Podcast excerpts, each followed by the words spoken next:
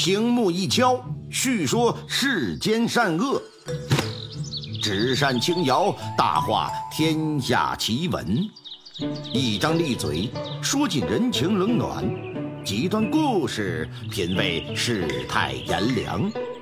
说书唱戏，无非劝人向善，活此一生，只求无愧于心。各位高朋，请您细听分明，明清大案，咱们即刻开讲。一女子在家中离奇死亡，究竟是惊吓所致，还是有人蓄意谋杀？丈夫有不在场的证据，而一个书生却在案发期间从女子家中走了出来。那么他会是凶手吗？他与女子又有着怎样不为人知的关系呢？窗户上出现的窟窿，又与女子之死有什么关联呢？新婚之夜，在神不知鬼不觉的情况下，新娘身上的皮肉竟被人剥掉了一大块，而类似的事情又接二连三的发生，使得想要成亲的青年男女不得不纷纷推迟婚期呀。百姓报案之后，一幅画引起了官府的注意。新娘的皮肉被剥，究竟是神怪所为，还是歹人所致？引起官府注意的那幅画，又会是怎样的一幅画？最终，官府又能否找出神秘的凶手呢？这正是夜夜笙歌染风尘，灯红酒绿不老心。后宫佳丽三千人，铁杵磨成绣花针。偷盗、奸情、人命，这一桩桩、一起起离奇案件的背后，是人性善与恶的真实体现，更是官府和凶手正与邪的较量。在没有监控、DNA 和网络数据的古代。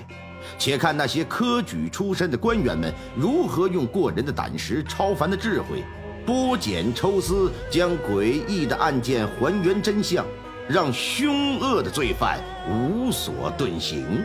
透过案件看人性善恶，离奇背后品世间冷暖。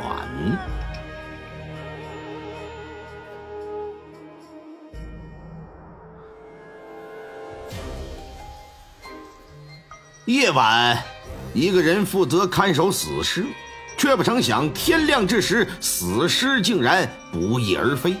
眼看着官府即将前来验尸啊，若是不见尸首，定是会受到惩罚。于是乎呢，便到来一具尸体冒充。官府验尸之时，却发现了问题。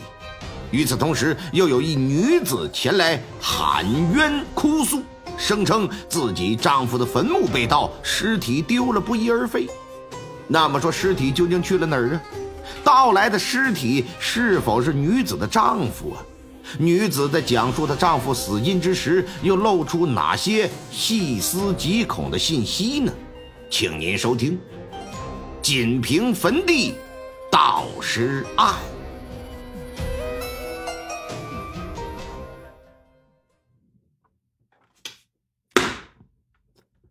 年少荒唐已不在，如今都成下酒菜。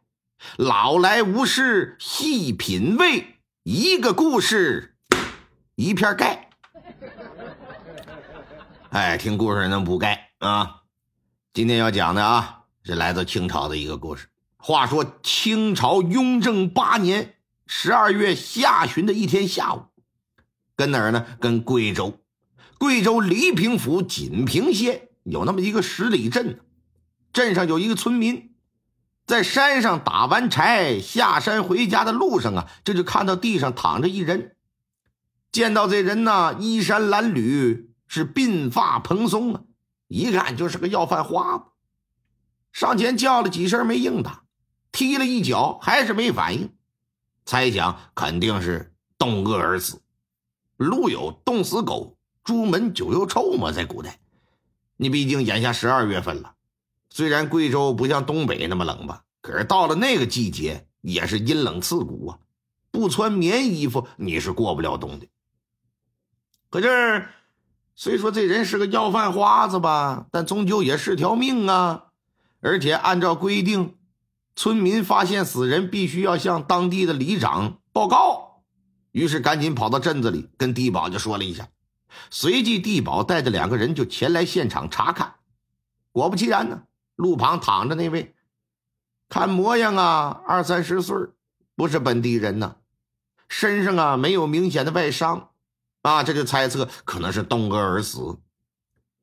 那自己管辖的地界发现了死人，这必须得上报府衙。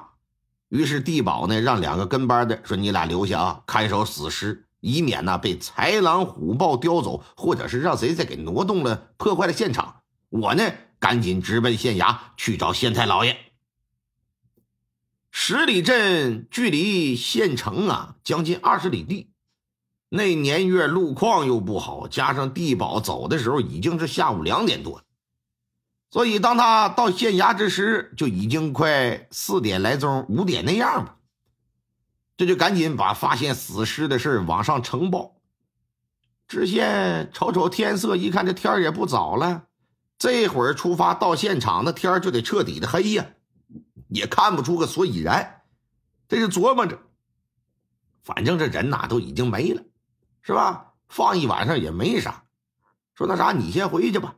啊，另外呀，你呀派个人搁那看守一夜，等到明天早上，本县呃再去前往查看详情。等地保返回十里镇的时候啊，这天就已经黑下来了。那琢磨着，这死尸不离寸地呀，在官府没有验尸之前是不能挪动的。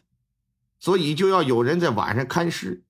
如果此时正在看守尸体的那两位接着搁这看，那多少有点让人说不过去了。人都看一下午了。另外这俩人啊，胆子又小，回头再给吓出个好歹所以觉得这活还得另找其人。找谁呢？哎，找村子里的赵老三。想到这儿，奔着赵老三他们家就去。赵老三本名叫赵成，不到四十。因在家里呀排行行三，所以大家伙就都叫他赵三儿。他呀要说也是个苦命之人呢。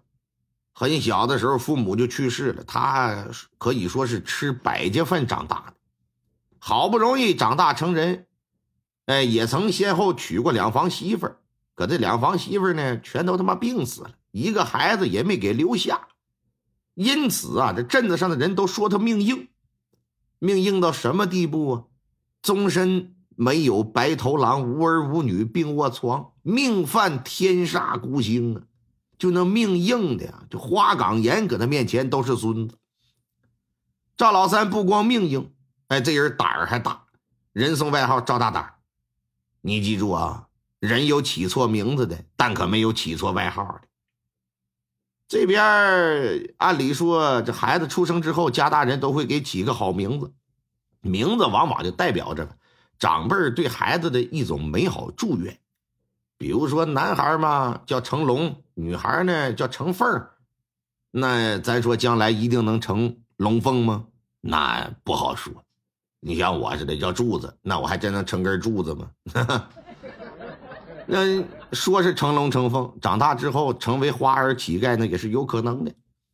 可是根据外号啊啊来形容一个人的特点，那还是比较靠谱的。比如说一个人脑袋大，嗯，你就叫他大脑袋；有人呢喜欢迟到，你就叫他迟到先生。哎，你像柱子这样式的，为什么叫柱子呀？因为呀，有特长。